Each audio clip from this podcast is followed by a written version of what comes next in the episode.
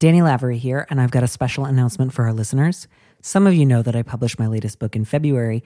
It's called Something That May Shock and Discredit You, and it's a collection of essays about pop culture, religion, and transition. Today, I wanted to let you know that for a limited time only, you can get a really good deal on the audiobook, which is read by me. Go to slate.com slash Danny. That's slate.com slash Danny. There's also a link in the show notes of this episode. The audiobook will cost you just $12.99. That's $5 off the list price. You will be hard pressed to find a better deal on audiobooks that I have read. After you complete your purchase, you'll be able to listen to the audiobook in your preferred podcast player. That's right, the one you're using right now. There's no special app to download and no subscription fees. And there's one more thing you should know this audiobook sale is brought to you by Slate. That means your purchase not only supports me, it also helps support the important journalism you depend on. So it's a win win. You save money, and Slate makes money. If you've ever thought about checking out my book, there's never been a better time than now. This is a limited time promotion, so don't just sit there. Go to slate.com slash Danny and buy it today. One more time, that's slate.com slash Danny. Dear Prudence. Dear Prudence. Dear Prudence. Dear Prudence. Dear Prudence. Dear Prudence. Dear Prudy. Do you think that I should contact him again? Help. Help. Thanks. Thanks. Thank you.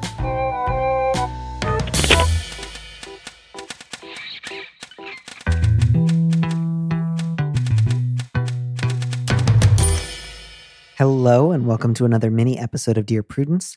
I'm your host, Danny M. Lavery, and this show is for you, our Plus subscribers. Our guest this week is Violet Allen, a science fiction writer based in Chicago. And now here's our first letter. We'll uh, we'll go to the other side of big secrets, which is what do you do when they've all come out? And uh, I think this next letter is all you to get to read. Okay. The subject is family secrets coming out. Dear Prudence, I married my husband after he lo- lost his first wife, Sue. His children were both young at the time. For years, I thought Sue had no other family and died in a tragic accident. After my mother in law died, my husband got drunk and revealed the truth. Sue came from an abusive home, gave birth to twins at 17. One was stillborn, the other she was pressured into giving up for adoption, and cut ties with, cut ties with her entire family when she married my husband. They gave their children the same name she'd originally given her twins. She continued to struggle with depression, and her death was not an accident, but a suicide. My husband apparently destroyed the note she left behind and later made me swear to never tell another soul. I haven't, but my stepdaughter has recently taken an ancestry test and found out about her long lost sibling. The children are all very confused and have been asking questions. My husband denies everything. Do I need to hold my tongue or tell the horrible truth? I don't know how digging up the dead 20 years afterwards can cause anything but harm. So, yeah, I think she should definitely tell the children. Absolutely. Yeah, I mean, sometimes it can be a useful rubric when you're considering whether to tell someone something of like, is it helpful? Is it honest? Is it kind? I know that's a very common like litmus test, but sometimes it's just important. You know, it's like, yes, everyone's going to feel worse, but they need to know anyway. Sometimes it's better to know the bad thing. And and mostly I just really really want to stress because I see some version of this in so many letters. If someone tells you a huge secret that you did not ask them to tell you, and then afterwards they say, "Don't tell anyone," you are not bound by that promise that they just thrust at you. Like unsolicited, life changing secrets where afterwards someone says, and you can't tell, you get to decide if you can handle it. And if you can't, you get to say to that person, guilt free, I'm not going to be able to keep this secret for you. You probably should have asked me first, but you didn't. You told me, and I can't live with it. Sorry. Not sorry. Yeah, absolutely. You're not bound by secrets just because someone says this is a secret. Like, no, that's not how secrets work. Right. And it's just like the cat is already halfway out of the bag. I already helped raise these kids. I have a relationship with them independent of my relationship with you. And I now have this secret that I know is causing them actual ongoing pain. I'm not going to keep it. Yeah, at this point, it's not just omission. It's like they know they've taken the ancestry test, they know something is up. Like, Yes. it's time to, like, just let it out. Yeah. And and that's not to say I think that you need to say the thing about she actually died by suicide. I actually feel like that one you can hang on to, maybe talk it over with a therapist for a while. The thing that they just need to know is that she gave birth to twins under really painful circumstances and had to give them up for adoption, and that you've only known this for a little while. Oh yeah, absolutely. That's what.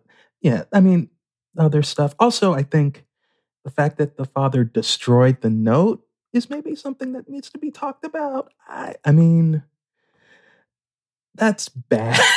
that's very bad. I, although I don't know what's in the note, good. so maybe I don't know. This seems, uh, this is a very messy Yeah. No, and like I mean, I certainly have sympathy for the guy who was like dealing with raising young children a- after his wife's suicide. I mean, he I I, I don't want to be like really angry with him for for handling it imperfectly, but it's also clearly just not working for him. It's no longer working. The secret is done. They know that there's another kid.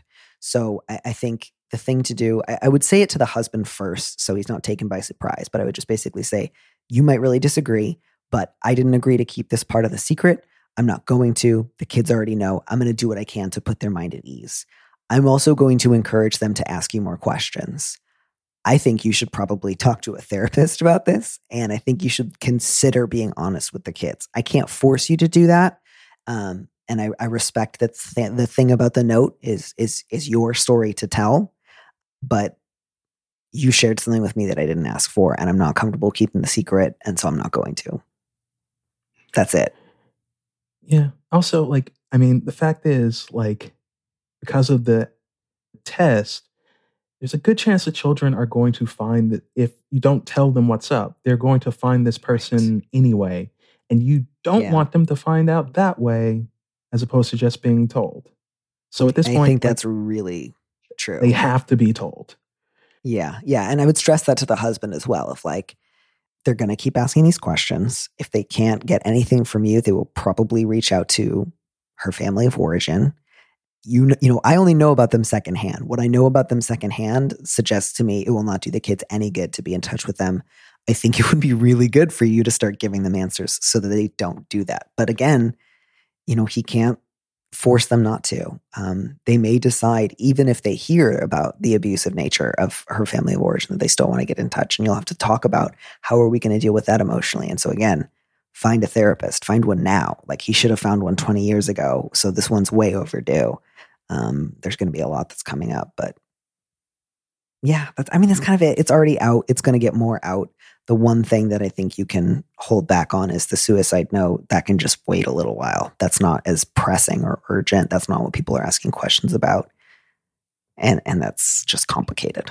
Yeah. It's not sorry, it's not complicated. Sometimes people say complicated when they mean is like sad. Yeah. I, I, I think I've done sad. that during this call. So yeah, it's, yeah. Yeah, I mean, it's a, yeah, the, the, the last sentence of "I don't see how it can cause anything but harm." Well, you know, eh, there's also the harm that like intentional, obs- like obfuscation and avoidance and evasiveness, and you don't get to know this thing about your parent, your other parent. That's also harmful, especially when you have evidence from one of those terrible online ancestry tests that it's not true. Like that's also harmful, and so while the truth is sad um, and you cannot change that um, feeling at least like you're getting real answers is not necessarily harmful Oh yeah, I mean, you're at this point, like you're choosing between different forms of quote unquote harm. I mean, I wouldn't call it harmful to tell them the truth, but they're going to be sad probably. So you're Right. you're choosing how they are going to be sad, and yeah, and I know. And I also just like the obfuscating and the withholding, like at least for me in family situations, even relatively benign stuff, it sucks to be withheld on that, right? I'm adopted. I didn't find out I was adopted until I was like 10. Um, and that's a pretty minor like secret because it's like, you know, it was fine, but it's still like hurt to find out that, oh, everyone's been lying to me for like 10 years. And the longer you wait and hold out on this kind of thing, the worse it will be when they find out. And it's already reached a point where your hand is kind of forced anyway. So you might as well just do it. Um, yeah, I don't want to draw too many comparisons to my own experience, in part because there's just not a one to one comparison here. And the thing that my family was withholding from me was not the same as an extra kid. Um, uh, but, you know, I can pretty categorically say when I finally learned what everyone was withholding from me in my family, uh, it caused harm. Nothing about it was good, but I'd so much rather know than not know. You know, like there's no part of me that wishes, oh, I wish I could go back to when I didn't know. And I thought we had the same values and that we all cared about like the safety of children in the same way. Like, I'll take the harm. I want the honest harm. I want the honest estrangement. Um, I want to know that I was able to end their you know conspiracy to make sure that my brother continued to have access to children like i'm really really glad that i went through the pain because the alternative was f- a fucking lie Oh, yeah, absolutely. Like, it's ignorance is not as nice as we pretend it to be. Like, you pull off the band aid. I think we're in agreement on this one. It's pretty, Yeah. Just tell them. yeah sometimes the, the, the truth is important because then you know what to mourn and that's the best thing the truth can give you so this last one i honestly almost thought it was like a, a false flag like it was some really out there idea of like what might you know supposedly progressive people fight about amongst themselves. Um, but i i also think that it's possible that people who consider themselves progressive might say and do these things because their reaction to like basic accommodations or like regular questions is like well i don't know the rules. This might be totally totally not okay. I don't know. It rang true to me based on my experience with living in an anarchist house when I was like 22. so, like, I can see this. I can see this. Yeah. Yeah. I, I would love to hear more about that anarchist house later, by the way. I will save all my future questions from anarchists for you. So the subject is I can't believe it's not cultural appropriation. Dear Prudence, my daughter is very lucky with a very diverse group of amazing friends. She turns 10 in November and wanted to do henna. We're Indian. We booked a session with a family friend who agreed to do it outside, masked, and in accordance with social distancing. Then the plan was to get pizza and have a sleepover. My daughter was excited and told her friends the plans over text. Then I heard from my daughter that Sandy's mother said she wasn't comfortable with Sandy getting henna because it would be appropriating Indian culture. I was confused, so I called Sandy's mom. They're black, if that matters, and reiterated that my husband was born in India, as were my parents, that we were totally cool with it, and that our friend was even going to teach the girls a little history behind henna as an art form. But Sandy's mom was adamant, saying she was uncomfortable with the cultural appropriation. I dropped it, thinking that just the one girl wouldn't come to the party, but then my daughter came to me crying after a Zoom call with all of her friends.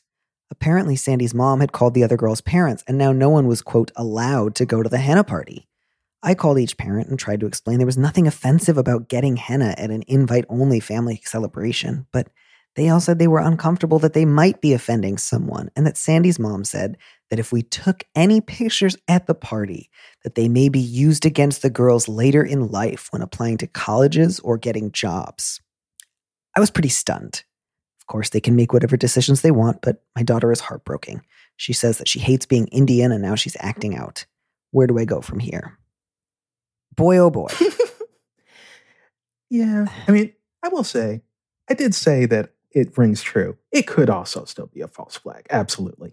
But assuming it's not, I mean, I think this is just a power move by this lady. It has nothing to actually do with cultural appropriation. It's just that she wants to be queen of the moms. Yeah, yeah. And she wants to convince them all that they'll get in trouble if they go to your party. And I, I have to say, like, when I read this, my first concern had nothing to do with henna and, and everything to do with, like, how are you going to have a masked sleepover pizza party where everyone's appropriately socially distancing the whole time? Like, that to me seems unrealistic. Oh, I missed the sleepover detail. Uh oh. Yeah, Don't- they were going to eat pizza together and have a sleepover, and I'm just like, Don't do that. they're they're all, you know, in, even if you're masked indoors, still has a, a much more serious uh, risk of transmission. And and the idea that you're going to be able to get a bunch of ten year olds to keep on their masks all night and stay six feet away from each other at all times is just. I don't know how that's going to happen, and unless you're all in like really carefully modulated uh, groups that that might be the riskier thing right now anyways. Sorry that feels like such a downer. Like you're already dealing with this like weird social coup and i'm like you shouldn't even have tried to have a party in the yeah, first this party is ill conceived. but yeah, that seems like not great. I missed this. Yeah. i mean understandably you missed it violet because like the rest of it is pretty pretty nuts it's like that thing of like oh we're so progressive we're accidentally racist again Oh, yeah, where it's just like any invitation to learn more about somebody else's culture is inherently suspect and we should just all keep to ourselves because it's all bad and it's all evil and there's no way for us to interact or like learn from one another or share a, a an event um, that's not just so bad and fraught and we're all going to get in trouble that would like the best thing to do is not be friends with this girl or go to her parties Yeah, it's just it's so absurd. That's why I think if it is real, it's just like a pure power move of just like I want to be in charge of like like creating power by sort of like I control this. I I shame the people who are participating in this thing whether it's actually legitimate or not irrelevant to my whole like that's why it's sort of like I'm sure like it would be pretty easy to explain why this isn't like actually cultural appropriation, right? Like they're Mhm. Indian, they're the ones doing it. You can't just be like, you can't declare someone else is appropriating their own culture. It's like so absurd that it just seems like this mom wants to like be in control of the mom group, I guess. Yeah, yeah. And the idea that like anyone has ever lost a job because someone saw a picture of them 10 years old getting henna is just like to again to me that's such an overstatement of like some people have lost their jobs because like 2 years ago there was a picture of them dressing up as a different nationality as a joke. Do you really not see a difference between that and a bunch of kids learning about henna from a woman who's like practiced in the art it's her background and she wants them to learn some more about it at a specific party like you really if if you were to try to have that conversation with the other parents and they still pretended like i don't see the difference between that and like dressing up as somebody of another race as a joke because it would be so funny to, to me that would that would suggest that they are um trying to make any claims about like racism or cultural appropriation seem ridiculous by overreacting Right. you know, it like it's like this version of like we can't say anything these days. Like you, you probably just can't even have friends whose parents are from India because they're so sensitive about racism that they might say you should come to a party, and then twenty years later, if you want to get a job as an accountant, they're going to call up your boss and say, "Don't hire her." One time, I taught her about henna. Like that's to me what it feels like the other parents are saying. Yeah, or just that like they are so completely ignorant of issues of race that they will automatically glom onto the one that seems the most like extreme, I guess, or just like the one that's saying like the one most built on like shame and not doing a thing versus like being invited being literally invited in to someone else's culture Yeah, for for a very specific celebration. exactly um, and it will wash off and they don't have to take pictures if you're really that concerned so I, I guess you know we've established i think pretty solidly that neither you nor i think that this is a real problem or that they have a good reason to be skeptical or, or not want to come but so then the question is like what do you do what do you do when you have a kid who's heartbroken and upset and is kind of blaming you um, and then what do you do with the other parents where do you start do you focus with the kid do you focus with the non-sandy parent like the kids who aren't Sandy's mom? Do you start with Sandy's mom because she's kind of the instigator? What do you do? yeah i think that's where it gets difficult because like you know if this were just like my friends, I'd be just like, okay, bye. You're not my friends. But your kid has friends and they're you have to deal with their parents and you can't just like blow them off. I guess I would talk to the daughter. And I mean, it's if it's true that she's like acting out and feeling like bad about her culture, then definitely talk to her about that and like Yeah. Really work on that. I feel like that's the number one like issue here. That really makes sense because it was like the daughter was like, I want to have this party. I want to show my friends about henna. And the reaction was like, no, we can't learn about it. It's bad and shameful and wrong. Like, even if they would claim, like, no, no, no, I wasn't doing it for racist reasons. I was doing it for super, super not racist reasons that's so close to racism. It looks like racism. Like, what happened was she wanted to share something about her background with her friends, and they all said, we can't. It's wrong. And, and so the hurt makes sense to me. And I think to do some sort of mix of both I really, really get why you're hurt. And here's why I think your friend's parents are in the wrong here. And this is like an example to kind of point out sometimes like one person can lead everyone to rejecting someone else.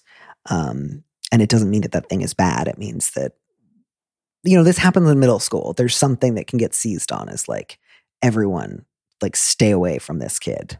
Um, and I think that's a version of what's going on here. But then beyond that, you know, I think the the best thing to probably do is let the party go for now or find a different way to celebrate her birthday that's not a sleepover, that's not um just a version of this thing that's fallen apart. Does that make sense? Yeah. I mean, I was wondering, like, sh- I mean, ignoring the fact that they shouldn't do this for COVID reasons, Mhm. would it be good to just have like a quote unquote normal sleepover pizza party? Because that feels that feels bad to me, but I feel like that might be the at least in the short term, it would make the daughter feel bad. I don't know. That's a this is very much a I don't know the answer to this question.